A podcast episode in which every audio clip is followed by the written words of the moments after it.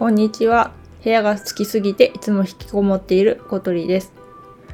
今日は固定観念リストを作ってみて気がついたことということについてお話ししようと思います。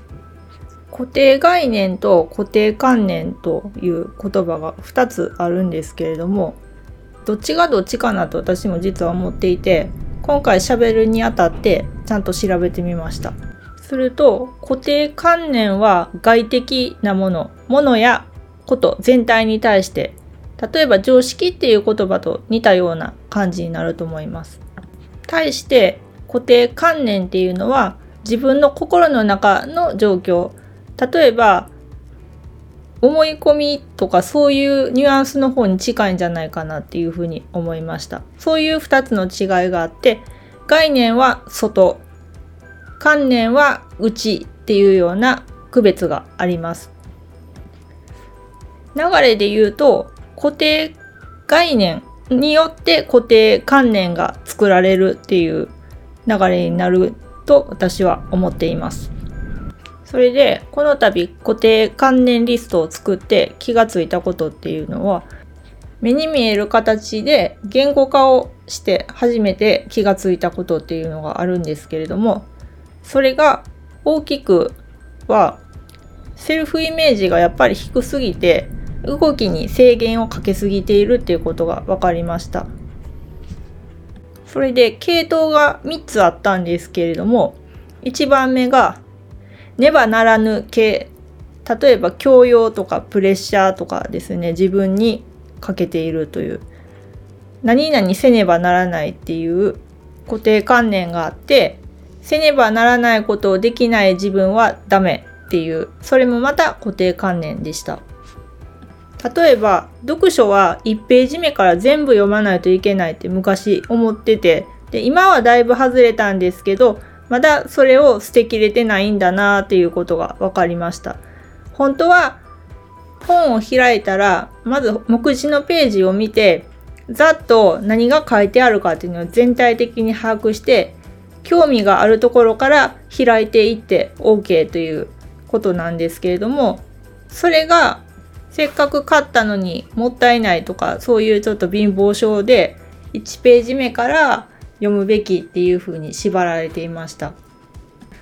2番目は何々していることは悪いことっていうことですね。自分のやっている行動に対しての批判でした。これが常識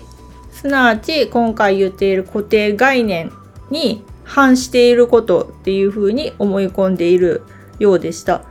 例えば、今私は引きこもりの生活を選んで楽しんでいるんですけれども、それがちょっと以前には家から出ないことは悪いこと。それは世間から見ての悪いこと。それからみんなと同じことができないことは悪いこと。これは学校に通っている時に多分刷り込まれたことなんですけれどももともと私は人と足並みを揃えることがとっても苦手っていうことがあってかなりコンプレックスに感じていたところが大きかったようです。でも今今年については全然外に出ることがいいことっていう常識もひっくり返ってしまったしまあ私は変わりなく家が好きで、まあ、自分の無理のないように過ごしていたら常識の方が変わってしまったっていう、まあ、サプライズ的なこともあったのが今年だったんですけれども、まあ、これも外的なものから内的な固定観念が作られたっていう分かりやすい例じゃないかなっていうふうに思います。それから3番目ですね。これも2番にちょっと似ているんですけれども何々してはいけないっていう禁止ですね。これが例えばノートには文章しか書いていけないっていう風に禁止を自分でしてしまってたので今度こそノートにいろいろ書くぞと思って意気込んで買ってきたもののみんなが書いているような良い文章がノートに書けないからって言って白紙のまま積んであったりとかっていうことが今までよく起こっていました。そのみんなって誰なんですかね。多分会社員やってた時に日経ウーマンとかでキラキラ OL さんとかを見すぎて本当のところ実際どうなのかわからないのにああなるべきっていう風な感じで思い込んでいたところが大きかったです。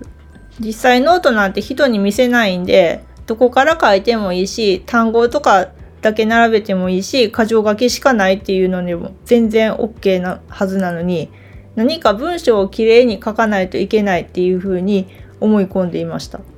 で物の手放しをやり込んでいるうちに頭の中の思い込みも捨てたくなって今回固定関連リストを作ったんですけれどもそこから手放すためにまずリストに載ってたことの真逆で考えてみようというふうにやってみました。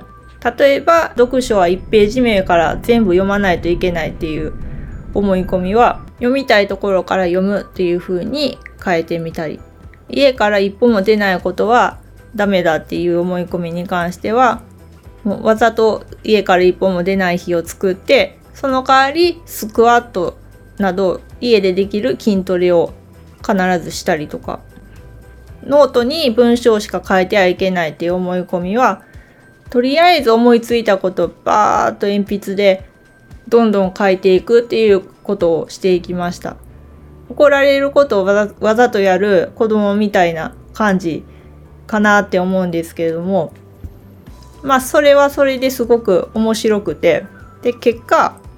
どういうことが起こり始めたかっていうとそういうねばならぬとか禁止とかっていう自分の縛りをなくしていくことを続けているわけでそうすると劇的ではないんですけれども今まで思いもしなかったことやアイデアがポロポロと浮かぶようになってきました。そこから今まで思ってもみなかったこうやって音声を取るとか考えたことをまとめてブログに上げるとかそういうことを始めることができるようになりました。結果今までその固定観念に縛られて人からの見た目を意識した行動が多かったので結果的に無駄なことがすごく多かったんですけれどもそういったことも手放したことによってやることが減って本当に自分がやってみたかったことっていうことに集中できたんで時間は余裕があってでも自分のやりたいことはきっちりできるっていう思ってもみなかった時間配分を生み出すことができました今回みたいに自分の頭の中を言葉にして自分の目に見えるようにする作業ってかなり大事でこれをやらなかったら私は一生雑用で時間を漏らしてしまってたんだなって思うとちょっと怖い感じもあります。まあ欲を言うともっと若いうちにこれをしておいたら余計な苦労をしない代わりにもっと有益なことに時間を使えたかなと思ってちょっと悔しいんですけれどもまあ今気づいたら今は一番若い日なんでよしということにしておこうと思いました。今日はここまでです。最後までお聴きくださいましてありがとうございました。